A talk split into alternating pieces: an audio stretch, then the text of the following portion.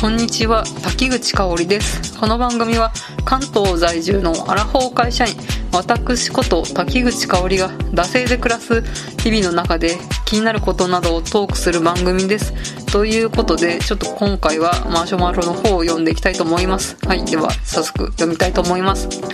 えこんばんは。いつも楽しく聞いています。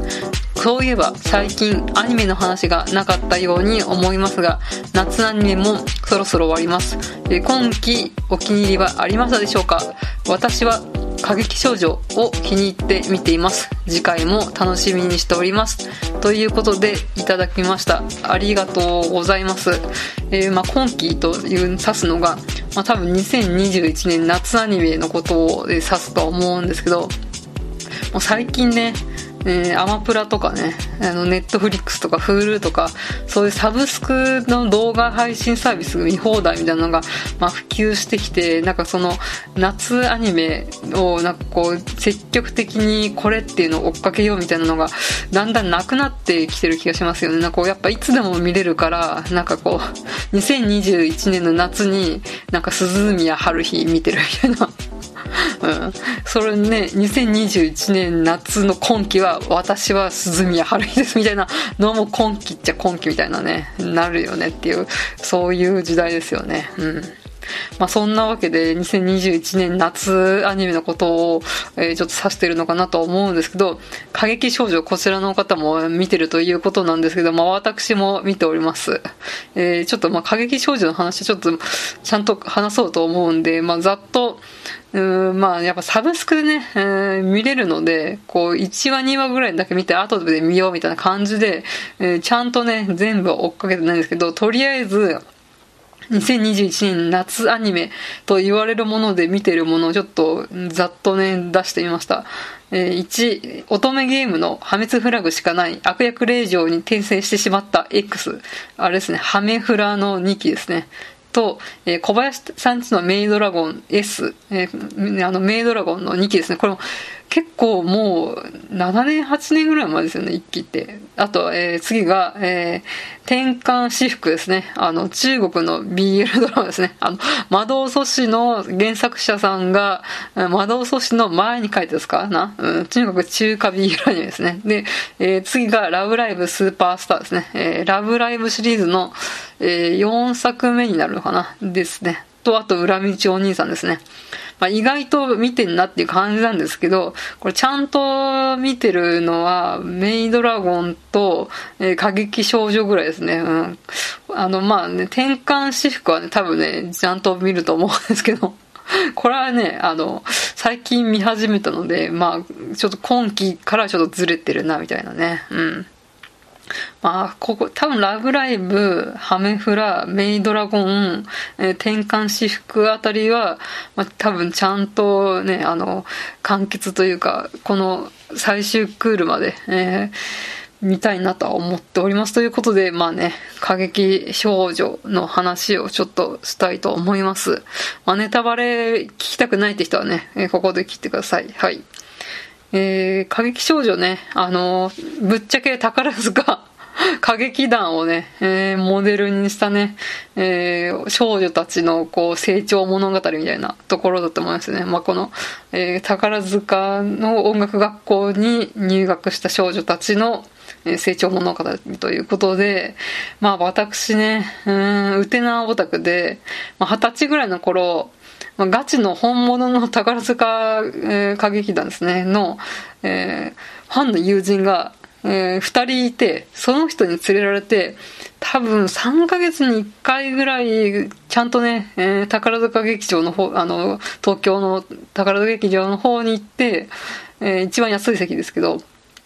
結構何回か見たことがあるので、うん、全く見たことない人 ではないっていうことで、まあそういうふうに宝塚に馴染みがあるのと、あとは、えー、まあ割とね、昔、私はあの、中村、えー、勘九郎の、あ、勘三郎のね、亡き、えー、中村勘三郎のファンをね、あの、3年ぐらいやってた時期があるんで、歌舞伎はね、割と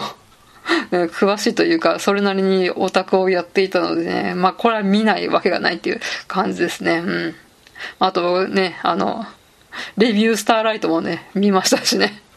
そういうわけでね、宝塚の、うん、アニメが始まったっていうことで、まあ見ないわけはないっていう感じですよね。うん。えー、まああの、えー、好きな回を言うと、うん、ダントツで、こう、山田綾子、えー、主役回ですね、えー、が好きですね。えー、選ばれし乙女っていう回ですね。あの、普通のパン屋の一般家庭の、こう、山田綾子ちゃんが主役で、うん、まあね、他のね、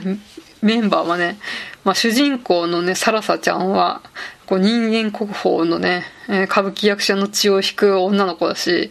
うん、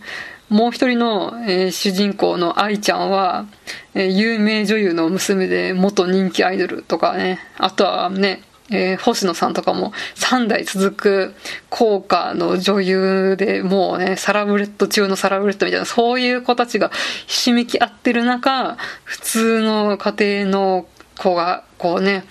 あの、校歌、宝塚音楽学校って言っちゃいそうになるけど、まあ、校歌に入学して、えー、まあ、ここでね、えー、苦悩するっていう話なんですけど、まあ、ここね、あの、先生がね、ちゃんと、うん、先生としてね、機能してていいなと思います。あの、特に目をかけてくれるのが、こう、小野寺先生って音楽の、えー、先生なんですけど、まあ、この、うん、成績がビリになっちゃって、で、他の先生から、あなたちょっと太ってるわよ、痩せなさい、みたいなことを言われて、まあ、落ち込んで、なんかこう、拒食症、過食、過食症みたいな感じで、まあ、闇落ちてしまった山田彩子ちゃんが、もう悩んで、えー、私一体どうしたらいいのみたいな感じで闇落ちしてるところに、この小野寺先生が、うん、こう励ますって感じで、こう、あなたは、こう、今確かに成績は、最下位かもしれないけれど、あなたの後ろには合格できなかった、この校歌音楽学校に入学できなかった千何人の生徒がいることを忘れないでって、こう、で、入試の時、この山田彩子ちゃんの歌声を聞いて、この大根寺先生は、こう、歴代の屈指のエトバールになる子だって私は思ったっていうことをね、えー、伝えて励ましてくれるんですよね。うん多分この小野寺先生も、こう何人もね、生徒を見てきて、こう自身もプロの道をね、うん、とか厳しさを知ってるからこそ、うん、やっぱね、そういうのを踏まえて、まあ、本当に見込みの、うん、ない子だったらね、えー、そういうこと言わないと思うんですけど、まあ、この山田愛子ちゃんはここで、えー、潰れてはね、惜しい子だっていうことで、まあ、引っ張り上げるっていう回ね、すごい良かったですね。うん。やっぱ実力主義とか、才能主義の厳しい環境だからこそ、なんか教師も、こうね、えー、本当になん熱く接してくれるみたいなね、こう上辺だけじゃなくて本当にこの子をね、スターにしたいっていう本期待の表れみたいなのが伝わってくるね、いい回だと思いました。で、あとはね、第8話の薫の夏ですね。まあ話はね、もちろんいいんですけど、まあやっぱエンディングですよね。この星野さんのこう、凛とした、うん、この脆さの中にある強さ。で、強さの中にある脆さみたいな、まあ逆もしっかりみたいなね。そういうね、うん、魅力がね、詰まったね、エンディングがすごいかっこ良かったですね。ほんと、キャー、カオル様みたいな感じでね、こう数年後ね、あの、男役トップにね、君臨したカオル様のファンみたいな 気持ちで見てましたね。うん。で、ほんとね、第一声の歌声からね、宝塚みがなんかすごかったです。なんというかね、本当、なんかこの役をやってる、うん、星野薫役のこの太一洋さんっていう方が、この図鑑出身の、うん、経験がある方なのかなと思う。間違くてですね、なんかこの宝塚の歌声って言えば独特の特徴があると思うんですけど、これも褒め言葉なんですけど、味付け濃いっていうか、こう情念というか、こう魂の震えとか、こう劇場の炎とかこう全ての感情がこう一体になってこうね歌い上げ朗々と歌い上げてこう宝塚という大宇宙に解き放つみたいな感じのね歌い声が本当にね響き渡ってね、まあ、心震わせるっていうのはこういうことなのかなと思ってね、うん、ここのエンディングだけねすごいねリピートしてね、えー、見てしまいました。ということで、えー、過激少女について、まあ本当全然主役2人のことについてね、語ってないっていうね。うん。何気にね、サラサちゃんとか設定重いんですよね。とかね、うん、そういうことを思いつつね、まあ多分ね、2期があるのかちょっとわかんないですけど、まあ漫画原作ということでちょっと漫画原作の方で追おうかなというふうに思っておりますということで、過激、えー、少女の話でした。はい。ということで、えー、締めて参りたいと思います。はい。えー、あと告知の方もちょっとさせてください。えー、2021年10月30日土曜日、えー、惰性クロニクル3周年、えー、滝口香り4、えー、よそじ記念ということで、えー、ラジオトークにて生配信ライブを、えー、開催予定です。トークテーマは、えー、40代になったら、えー、こうなった。憧れの40代ということで、まあ、40代にまつわる、えー、あれこれみたいなのをちょっとね、えー、話していきたいと思います。今、あの、マシュマロの方もね、えー、テーマ40代についてということで募集中ですので、ね、ぜひ参加していただければと思います。